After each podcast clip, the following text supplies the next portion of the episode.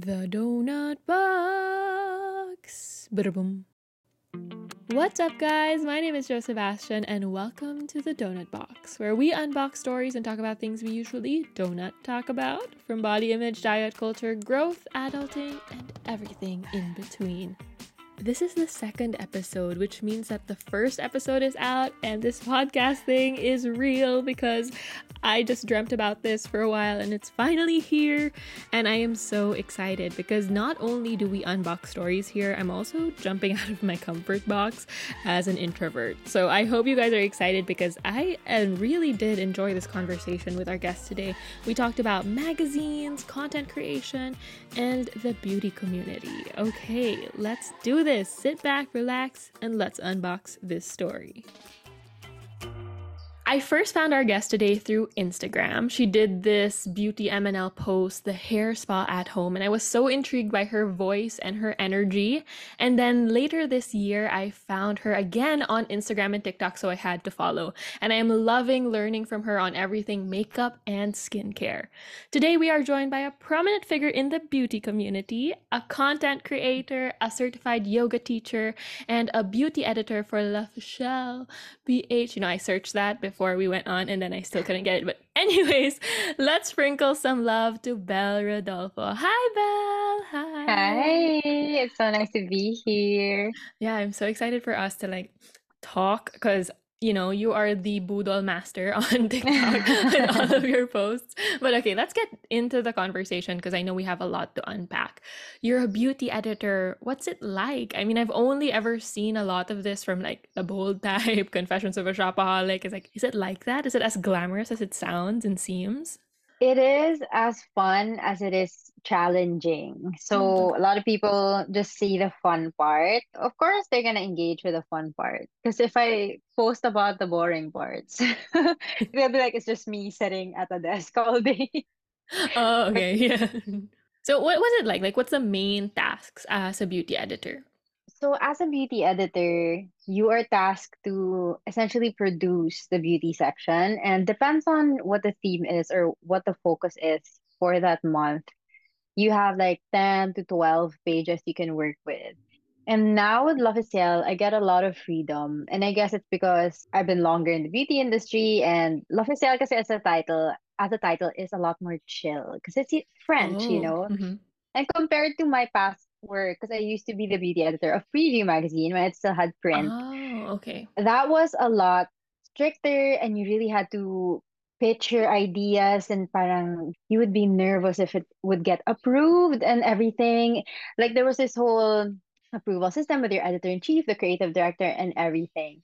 I've kind of memorized that whole process. So I have to produce the stories. And within those 12 pages, it's like I can either create one big feature, which is what I did with the beauty creators, Kai and Marge, or I can chop them up and divide them among different kinds of features, like a product feature, a profile, an essay, even. And Oh. only 10% of it is writing. Actually, that's the fun part there. It's the putting together everything mm-hmm. that's so hard and chasing after people under deadlines. Oh, so you mean like in preview, it was very much like the movies where it's like, you know, like you have all of the Yeah. and you're like pitch meeting Yes. and Yes, energy. yes. Correct, correct. Because that's what I'm imagining, and I'm just like, wow, it seems so fun, but Yeah. yeah, I get I get where it would be like very stressful. Did you always Yeah. want to be a beauty editor? Was like this what you saw yourself as when you were growing up? Actually, yes. Oh, Yes. okay. And when I was, so it was like this whole thing. Like I was, I've always wanted to be a writer. My family and I, we're readers. Like when I was a kid, I would be reading one book a day. It was really like, I don't know, maybe because I had ADHD. And when I became a teenager, I consumed magazines and pop culture like crazy. And we lived quite far. So my family was based in Antipolo and my dad was quite strict. So I was living vicariously through these media. And then I saw mhm. the films 13 going on 30 and Devil Wears Prada. And it just like cemented this goal for me. Like, I am going to be an editor for Preview Magazine. Like, I literally said that when I was a Wow, kid. you manifested it from there pa lang, I no? Yeah. I Wow. Okay. manifested it. But the funny thing was I I fully thought it was like a writing job and it's Mm. now just about like 15% of the work you do. I love what you mentioned of like 13 going on 30 because I remember also Yeah. watching that and like, oh, I want to be like checking pictures, just like Yeah, putting like it there. checking the proofs. Yeah. And then like while she was there was there's very specific scene in 13 going on 30 where she had that like candy or thing on her thumb and that's the that's the scene that I imagine myself as as well. Yeah, so The roll-ups. yeah, exactly. How did your journey start? Like before you became a beauty editor, how did you get there overall? High school pa lang, I wanted to be a writer, right? And then the my whole time there, I was really working towards getting like I had this plan, like this Mm. five-year plan. Na na parang I'm gonna get into a writing course, and halfway through college, I'm gonna start interning. After I intern, I plan to be absorbed, la la la la la. And and for the most part, I actually like was able to follow that. But it was like a lot harder than I thought. Well, as it turns out, in most, especially luxury industries, parang connections are key. Oh So yeah. yeah, so then what happened was I did get into a writing course in Ateneo. And then around junior year, I started like cold calling, cold emailing publications that I wanted to work hmm with. Nobody replied. Oof, yeah, okay. And Okay. except for this one woman, she's like an OG fashion blogger. Her name is Christine Dychiao. And she wrote the Manila Fashion Observer. She's like a very French mom blog Oh, fashion okay. And like for some reason, she replied and she sent me to Philippine Fashion Week. It was like this whole thing then. Oh, okay. And then she she told me to go to a show. She gave me two tickets. And then I asked my friend to take my photos for me. And I just really felt like she was like the door that opened. And until now, I call her my career fairy godmother because after that, I started getting the internship for Style Bible. I got an internship for Status Magazine. And I interned for them for a while. And I learned so many things from there. And the people I met there Eventually, I ended up working with them. So the fashion editor in Status Magazine then is the fashion editor in La L'Officiel now. Oh, so Oh, yeah, okay. Oh, so it's like so it yeah, comes a little full circle as well, because now you're also working for like a French magazine. So, wow, the world works in yeah. mysterious ways. What are some pressures that you feel like as a beauty editor? You know, honesty to kind of like look the part. Oh, And I mean, it sounds funny, but I feel like I wouldn't be trusted about makeup if I clearly appeared not to know how to do my hmm makeup and Okay, how to do my skincare. I just feel pressured to have that credibility. And also because I feel like among other editors, I'm always the young one.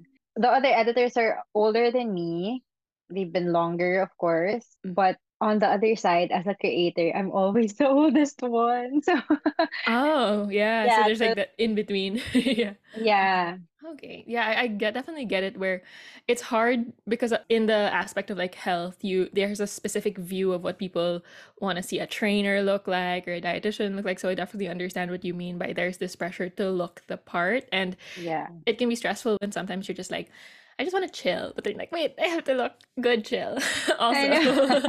Yeah, yeah, I get it. You're also a content creator, right? And I just want to like, how does your work as an editor affect your views as a consumer and you know, the content that you create on all of these various different platforms that you're on?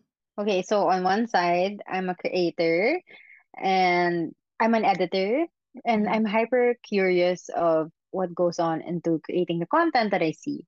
I mean, in the publishing industry, we're all quite connected. So you kind of know who the people are behind the team, you know their style, you kind of get the story behind the product or the campaign, the editorial, whatever. But as a creator, I also know all the hard work that often just mhm. takes one person to do. And this informs who I am as a consumer of that media. And I try to be like hyper aware and hyper critical of what I'm seeing. Just because parang I have a high BS Mm. No tolerance for those stuff. Yeah. Yeah.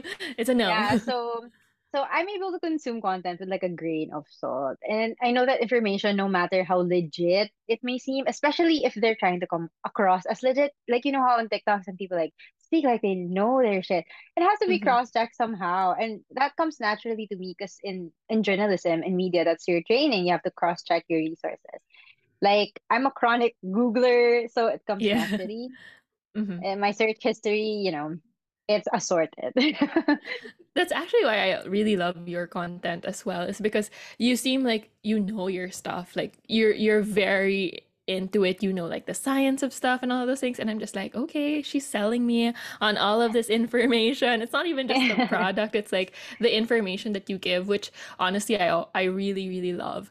So I want to tap in a little bit to your work as a beauty editor because we know that magazines are the trendsetters before they were really especially print magazines they set a lot of trends for fashion, beauty, and also body standards as well. We can remember a lot of magazines selling us like how to lose 10 pounds in 10 days yeah. or how to like whiten your skin and all of those things. So from that aspect, since magazines used to be very unattainable and unrealistic with a lot of the things that they present, as a beauty editor, how do you navigate the type of content that you create so that you're able to like represent more diversity and um, more inclusion in mind? Oh my god, I have a long answer. So like buckle up. I'm ready, I'm ready. Okay, so I started creating newer content like on TikTok, on Instagram, with really morenas and Filipinas and even young gay women in mind. And because growing up, I never saw that. And it was only like maybe Bianca Gonzalez on the cover of Candy that made me feel seen just for how we looked, you know? And in terms of breaking down unrealistic standards, this part came to me later on, honestly. Mm-hmm. And a lot of it I learned through TikTok. Like it's Oh. okay to not wear makeup on cam, to not have kilay.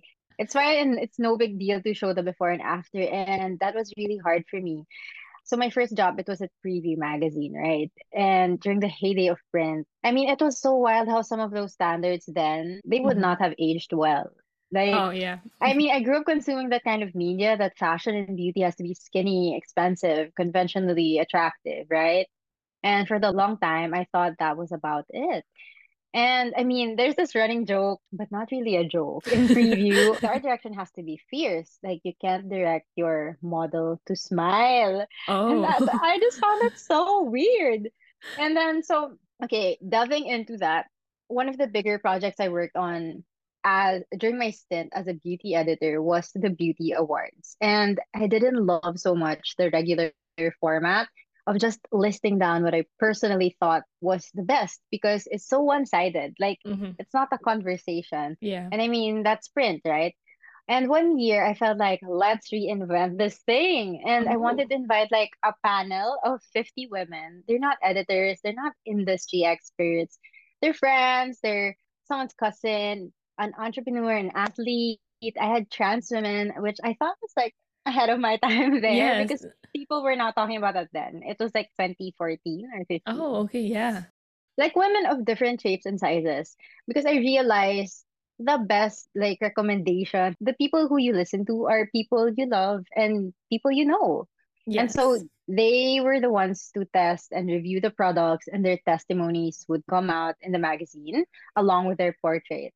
And we had like a whole three day marathon shoot. I did like timeless black and white portraits with them. And the direction that I wanted for it was I wanted them to smile. So, yeah. Oh. So I felt like that was such a huge milestone for me because before that, that wasn't a thing for preview. And I was like, I did a shoot, they were smiling. Wow, that that that's really like amazing. I mean, as like a young person, well, when I was younger, like I remember magazines were just like the most stressful thing because they were where you got all of your information from. But they were also very much like setting up all of these expectations for you as you grew up. And if I had seen that, I probably would have like been able to work on myself a little bit earlier in my journey in seeing that diversity. And like you mentioned, just people in general, humans that you see as they are and existing is really something that we need to see more of. I remember where one of recently, I think it was Women's Health who created this cover with somebody in a larger body and there was so much like uh, negative feedback for that. And uh, everybody was like what are you doing? Why are you promoting this? And it's like it's just trying to show people that there are different bodies and different Yeah. um people out there and it's so Yeah. rare to see that now like you mentioned on TikTok you're it's really you're seeing more of people in their like human forms that's also been like very helpful have you seen any shifts in the beauty community ever since like TikTok started to share more of like body positivity, acceptance, neutrality, since it's gotten a bigger platform? How have you translated that aside from your work or your content to also your work as a beauty editor right now? Yeah. Well, I wanted to go back to what you mentioned, like when you're reading a Oh yeah. magazine, it's so like it's aspirational, but at the same time, you feel terrible. Like Yeah. 50% of the time, it's like, damn, I have to have all of this to like be a preview girl or be a cosmopolitan. Like, wow, I remember like being so excited to read read it. And then, but Mhm. also I was like, okay, I have to do all of this. But yeah, it all boils down to unrealistic standards. So yeah. But now that you mentioned it, it's really shifting in the standards for women and body images for women. So yeah. And I know normalize as a word is thrown out a lot, Mhm. but I don't know, I'm just really glad to see people, different bodies, different beauties just exist.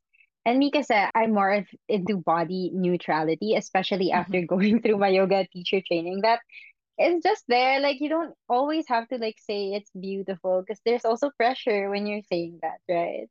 It's working. It's great. It's healthy. I don't have to like say, "Whoa, I'm beautiful today." yeah, like of course you have those days where like, oh, okay, she's wow, she's fierce today. But but there are those days where you're just like, I just don't want to think about how I look. I just want to let myself be and exist overall. Actually, Yeah. recently I was thinking like, oh, how have magazines changed? Like recently I was thinking that then I was in the grocery and then I saw this magazine cover and it was like lose weight before your wedding and I'm like, oh, okay. We still have a lot of that pa rin, no? And like as much as we see it online now, there's still a lot of places where if you don't know how to filter that information, it will still really keep showing up. So you talked about now where you're in a place of moving towards body neutrality, and we love to unbox stories here. And since I love seeing your TikTok, like you are this like, you know, glowing goddess, your energy, your brows are my favorite brows out there. Mm. Like I wish I could do that to my brows. But so let's go back a little bit to your relationship with food and your body growing up before you became who you are today. How was it? How was your relationship with food and your body as you grew up? It was honestly quite difficult, and I was fully an adult before I found a healthy relationship Mhm. with either of them. Yeah. Okay. So number one, I've always been like a tiny person, like physically skinny and genetically we're small people. You know how typical Filipino households are like, they want the kids to be like plump and they would like really make you finish your food. And I would always be forbidden to leave the table Mhm. until I finished the servings that they gave me. But I was so full already. It, it wasn't just like I didn't want to eat or anything. And so I, I think that affected me till now. Like I have this thing, it's called the rebel piece. And I'll finish my plate. I'm not a small eater now. Like I fluctuate but I always have this one last tiny piece. Now, when I have that, suddenly, oh my God, I'm umay na, I'm full na. And it's Oh psychological for that's sure. Wait, Psychological for that's so funny because I'm the same. Like, if you ask my family, like, I don't finish my food usually because there's like, there's always just this one piece, and they're like, isa na lang, and I'm like, yeah, but I don't want it anymore. Yeah, same. okay, Like the rebel piece. yeah, Okay, right. number two. Number two, and I think it affected me more was I grew up a dancer. Definitely the unrealistic body standards for dancers affected me. First, I was a ballerina and then a gymnast. And then in college, I was a cheerleader. I think in Oh, college, it was pretty bad because we were expected to do things like weekly weigh-ins and like the one with the lowest number or the biggest loss would like be somehow rewarded. oh, And yeah, and we also hung out a lot kasi through the school day, like with a team. And so you would have meals together. And if you like ate a lot, if you ate rice, the forbidden food, rice? No, yeah. would low-key be like shamed about Mhm. what you're eating. And so parang it was this environment of we just like had body dysmorphia, definitely. I think I developed like an eating disorder looking back, I remember talaga na every time we would get changed, syempre during that time, it was like all the joke. Like, you're like, oh, I hate my body. Lalaki ng tiyan ko, whatever, ganyan. And then looking back, oh my God, you're so fit. Like, mga kaming pangsabong na manok, girl. it was like that vibe. And it was like, that is so terrible that I was so unhappy Mhm. about my body then. So yeah, it's kind of messed up. When did you start dancing? Like when did you start doing ballet? I was like eight or seven. Actually, medyo late na yun, di ba? Pero ano, yeah. And when you started like ballet, like as soon as you started, was did the body image and the body pressures already begin, or did that come in more when you did cheerleading? Actually, more on gymnastics. Kasi parang, Oh. so in ballet, I went kasi it's like a progressive school. It's called the Learning Tree, and I really Ah, love okay. that school. And the teachers there, up to this day, they were like mythical creatures for me. Like, they're so beautiful, long neck, tall, and they were also very, very kind. And they were great teachers, and parang they didn't make me feel anything like that. Although I did feel like I wanted to look like them. Mhm. And then it was in gymnastics. I don't know if this is talked about enough, but most gymnastic coaches here in the Philippines, they're men. And they Oh. would always comment like on your body. Like parang it's so normalized na parang ang bigat mo or parang eh, ito okay to kasi payat ganyan. Mm. So parang small comments like those Mm. make an That, impact. that we're not that, that realizing they're not small comments talaga yeah, overall. yeah. Yeah. Yeah. That's actually interesting that you mentioned that most of these comments come from like men who are like training, like females. Because Yeah. I also had this conversation with one of my clients recently where she went out and then there was these guys who were just they were surfing and then they just kept on commenting on her and comparing her to the other people. And it's like why why do we have that kind of the trainer loves to comment as a, a joke maybe but comparing bodies to each other and it's just like oh my gosh it's so stressful and Yeah. it, it's interesting for me that your body image issue started when you did gymnastics because for me it started when I was doing ballet and I was like oh you know yeah I feel like Mm. everybody who does ballet has um I know. un- unfortunately like we have that same thing and I also did gymnastics as well but I didn't last very long with that I want to go back to when you said with cheerleading right where like there's this comparison of diet or like food and things like that do you think that if there was a chance to talk about it it would have helped each other grow a little bit because you know how we it's like unspoken competition against females usually in the same industry Yeah. where it's like Yeah. oh you gotta be better gotta be prettier Yeah, yeah, I think so. You know what's weird is we were very, very, very close. But I mean, we spent like the whole day together essentially. And parang we did talk about it, but in a weird sense, like how we would help each other.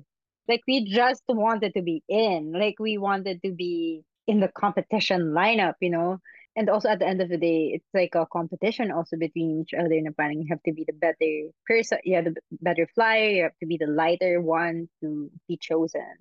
Mhm. So yeah, we did talk about it, but like in a weird way, like not to address na it's problematic. But yeah, I feel like if we did talk about it that way, it would have been better. if there was a But I mean, we yeah yeah, we we talk about it now, like it's over now. So yeah that's true so yeah. because I, I think that's also one of the biggest like struggles we have with our body image and things like that is because as much as we're surrounded now with a lot of information about how you you should like uh, accept your body or at least learn how to appreciate it there's still a lot of in your own circle there's like we don't want to talk about it fully yet or at least that's what i notice a lot where you can talk about it online but once you're with people that you actually know it's this super taboo topic of like "Mm, i don't want to talk about it let's just like um Yeah, brush it off and then i'll just go home and compare my body to yours later like there's always that aspect to it no Yeah. when did you realize that all of these things in your relationship with food and your body were unhealthy I wanted to add something to Okay. what you mentioned that we don't talk about it. Donut break! Add the filling, add the frosting, let's go! Quick glaze questions to help us get to know our guests a little bit better. Are you ready, Belle? Ready. Okay, let's do it. What's your favorite thing about yourself and why? I am a giver to my loved ones. Ooh, okay. What's your comfort food? Cookies. Oh, okay. What's your favorite cookie flavor? I mean, we're already there, so. Um, dark chocolate sea salt. oh, dark chocolate. Okay. What's the one makeup product you cannot live without? Brow gels. I think you saw that coming. yeah, we did, we did. okay, and the best and most important question that we have here what's your favorite donut flavor? Boston cream. Oh, very different, huh? Okay. Is it?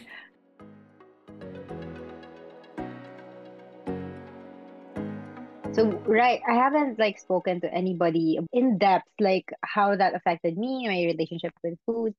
And so one time I had a project with like a friend I had, and then we got close during that project because we ended up talking about our relationship with food and we had the similar experiences. So I had an eating disorder and parang we also had the similar relationships and similar way we Mhm. saw our body. And we were talking for so long and I just felt so seen and I felt like I felt like I emptied like this whole cup and just reciprocating that same energy and knowing that somebody else had gone through this experience and is still going through because we would talk about like sometimes I feel like I want to get back into it like Yeah. just to parang. Yeah because parang there's also like this adrenaline rush like I don't know if I can talk about it here but Oh, go ahead. mhm. um, really, okay. So when I was a teenager, I actually had about it bulimia. And Mhm. so this person also had the same experiences and the same background as me. Even if we didn't grow up together, like we just met during work, we just felt seen. And parang we kind of felt emotional about it because you exist and we're the same. And there's also this dark humor around it that only Yeah, we very, could very joke dark. about Super dark. right that that only we could joke about to each other because we know what it's like and we would talk about how messed up it is that we would feel so relieved afterwards like but then we would feel messed up again and it's just like it lasts about five hours so Oh, yeah wow. I like, yeah, yeah I mean, I want to connect to that also where a lot of the time, because we really feel like we're alone because all of these disordered eating habits are so normalized. And if you're not fitting in the standard, if you're not doing a diet, something's wrong with you, all of these things. And then it's so interesting to really see that we've all been struggling openly, but like we haven't ever really opened up to each other. And so when you yeah find that person who is like, or anybody, actually, I feel like if you just talk to anyone and then you just ask them about like how they feel in their body, you would connect in a very unfortunate way of like, yeah, I really like my body, things like that. And you see that so much more now. And I can relate to you in which my boyfriend is uh, um, also struggled with his relationship with food. And that's something that we really connected with because when you connect on that aspect, and even until now, we like also joke about it. We're like, parang, I know how to eat less than you. Parang ganun. Kasi it's like, like, no, this is so bad. Don't do this. Like, terrible I know.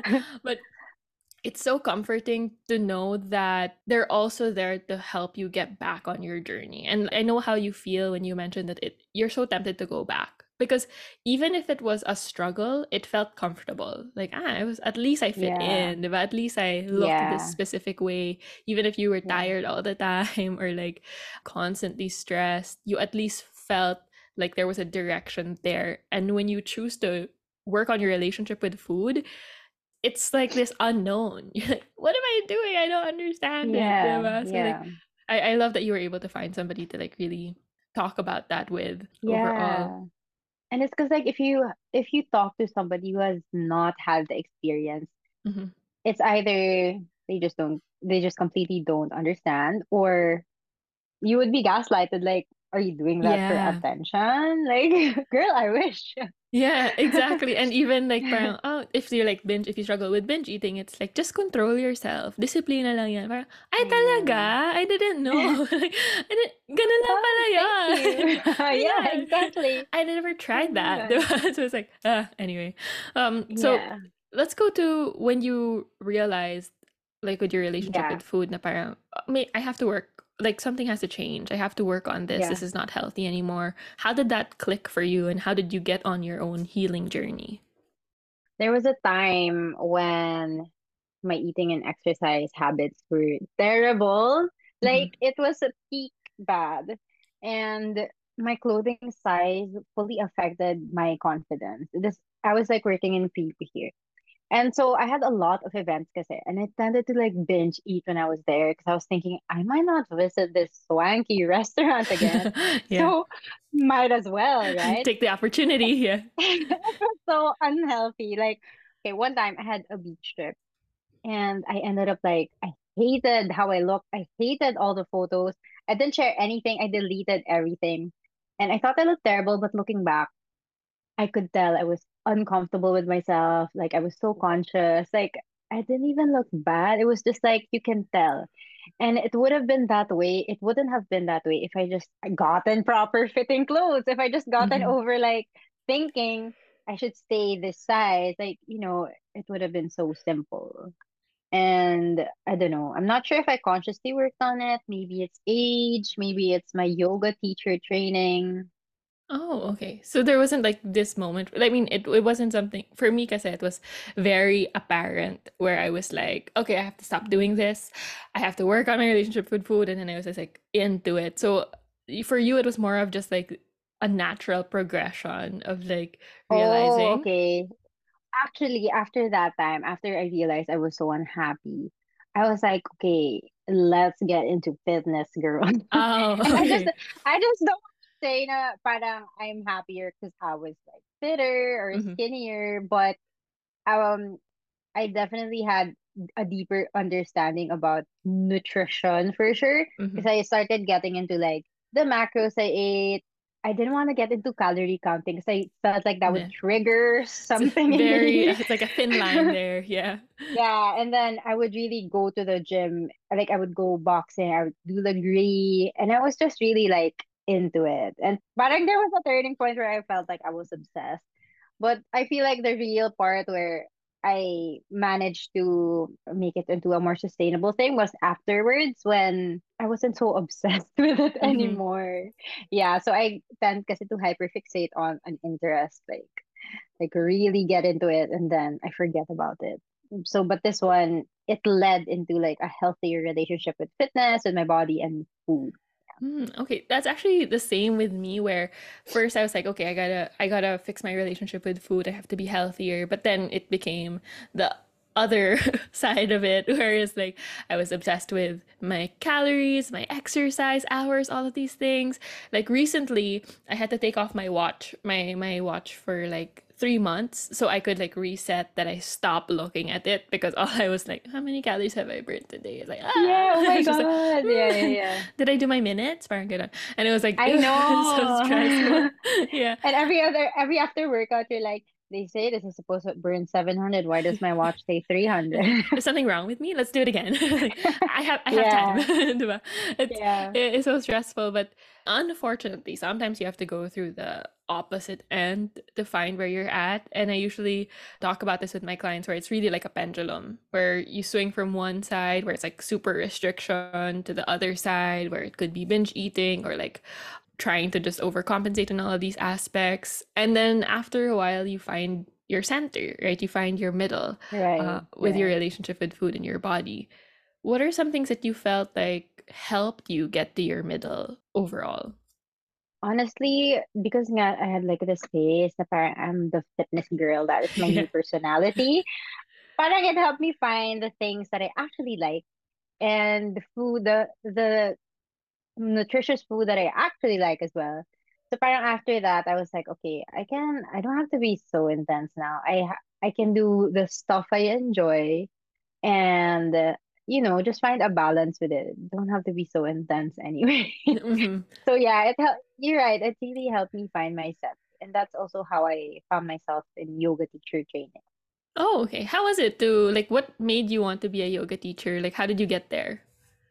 So I actually always wanted to teach yoga, and I started doing yoga right out of cheerleading because I got injured Ah, pretty badly. Yeah, Oh. it was like ambulance level girl. Oh. And the sad, yeah, the sad part was like I was actually being chosen to be in an international competition Oh that no. Ateneo. It's like a movie. it's like a movie. And I ended up just quitting na lang after kasi Mhm. parang I don't know, it's it's this whole other story na parang I, I just feel like my injury wasn't addressed. So after Mhm. that, I still wanted to like keep moving, but I wanted to be a safe space. So yoga was it for me. And from then Cool. on, of course, my relationship with it as well changed, especially after my teacher training. Because actually, my teacher training is quite cool. The school is cool because they're quite Mhm. progressive in a way that they focus less on how things look and more on how they feel. So Oh, yeah. okay. Yeah, it's pretty cool. The there, yeah. philosophy, yeah, the philosophy is centered around rethinking what taking care of yourself and self-regulating is actually like. And I mean, going into this would take me hours, but essentially it taught me to be like kinder to myself and quote unquote like manage my standards better, which kind of spills over into my teaching style and the environment I want to have in my classes. Oh, wow. Okay. Because usually when I hear like about yoga and like yoga teachers and things like that, there's also this very, very stereotype wellness view of it, where it's like the yoga Yeah. teachers are the ones who wake up in the morning, drink their lemon, Yeah.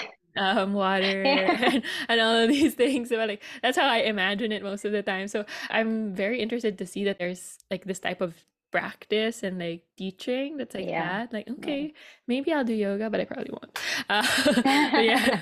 So, um, how would you feel about your relationship with food and your body now? Like, where are you at right now for yourself? I think it is a work in progress, as as it should be always, man. Mhm. I mean, there's some days like I straight up forget to eat, which is terrible, but it happens when like I'm focused on work and I don't want to interrupt the momentum. But there are days when all I want to do is eat. Like there are definitely special Mhm. days where I have an indulgent meal. Like my partner and I, we love a good steak. But on most days, what drives me in my relationship with food and my body is like I just want to make better decisions for myself. I am 30 years old, girl. I am not mm-hmm. gonna drink at 12 noon. You know what I mean? And I stopped drinking because of that because my gut is so sensitive. So yeah, that's also why I started making better choices for myself because I feel like if I want to live a quality life, I have to take care of myself literally. Mm. I love what you mentioned of like making better decisions for Yeah. myself, right? Yeah. Because I think a lot of our decisions and a lot of our relationship with food and our body is never about us. It's always about what other people want, how we want other people to see us, and it's never really this like how do I want to feel moving forward um in my Correct. as I age and honestly I still am shocked that you are 30 and no. No it's not It's true. Botox. it's like ah okay. So yeah like you're like in a better place right now with your relationship with your body and food. How do you channel that with your content for beauty? Because it's it's easy to feel like when you make beauty content sometimes people think it's like covering up and things like that. Well for me at least a lot of the time when I used to wear makeup, it was just trying to hide myself as much as possible or trying not to let anybody see through the mirrors or all of those things, the layers that I had. Yeah. So how do you use beauty to empower you rather than to um, you know, cover up your flaws or insecurities?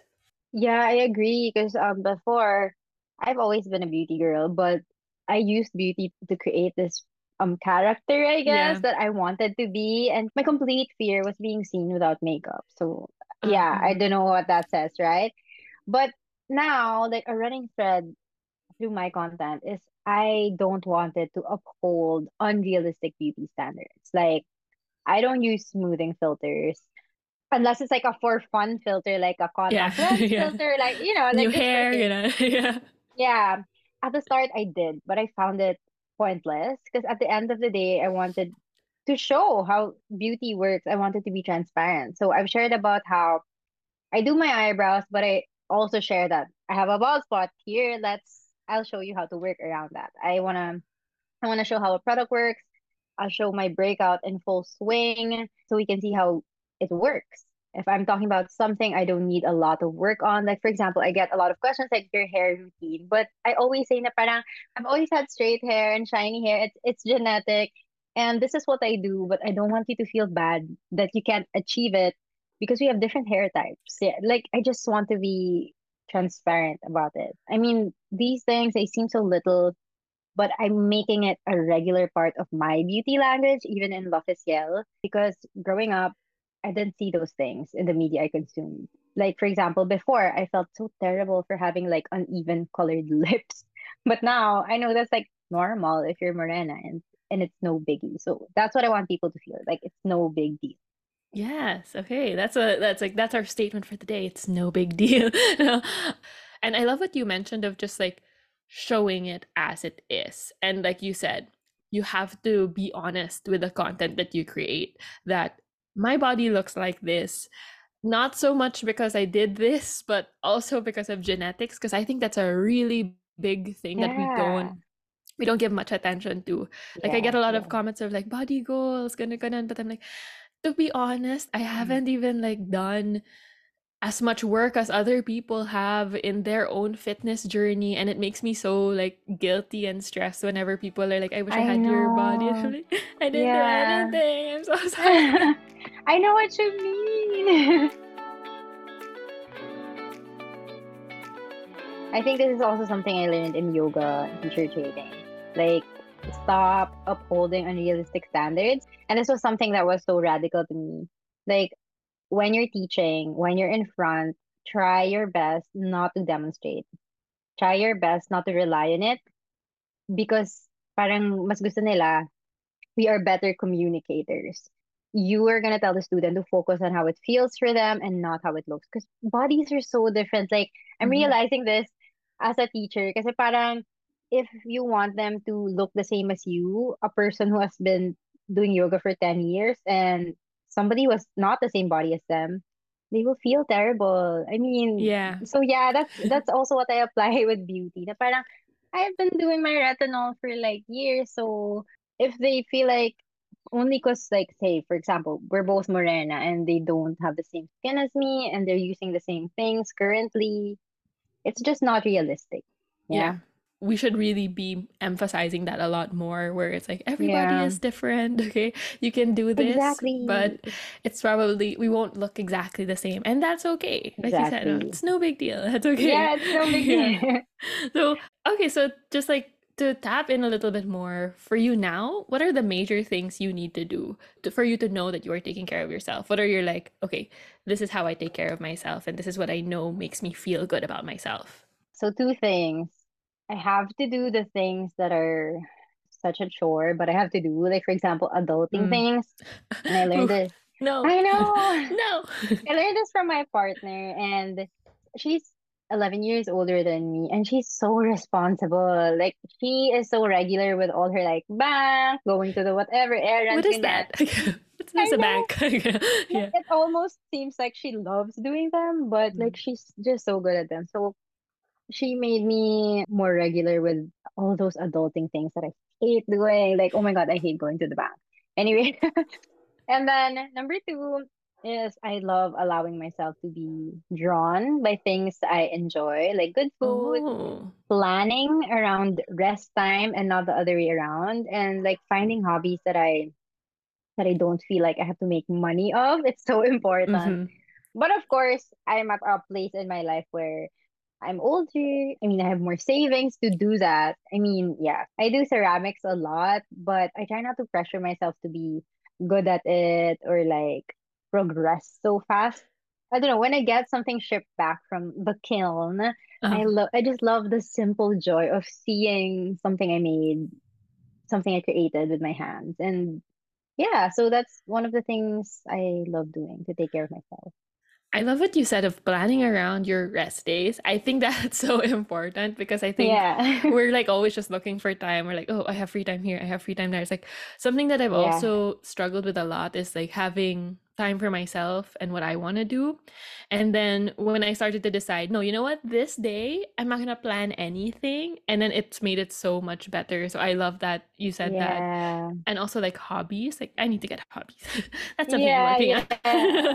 so What I'm um working on though is like not feeling guilty about enjoying like my free time, not feeling mhm. guilty about planning around my rest time. But yeah, baby steps.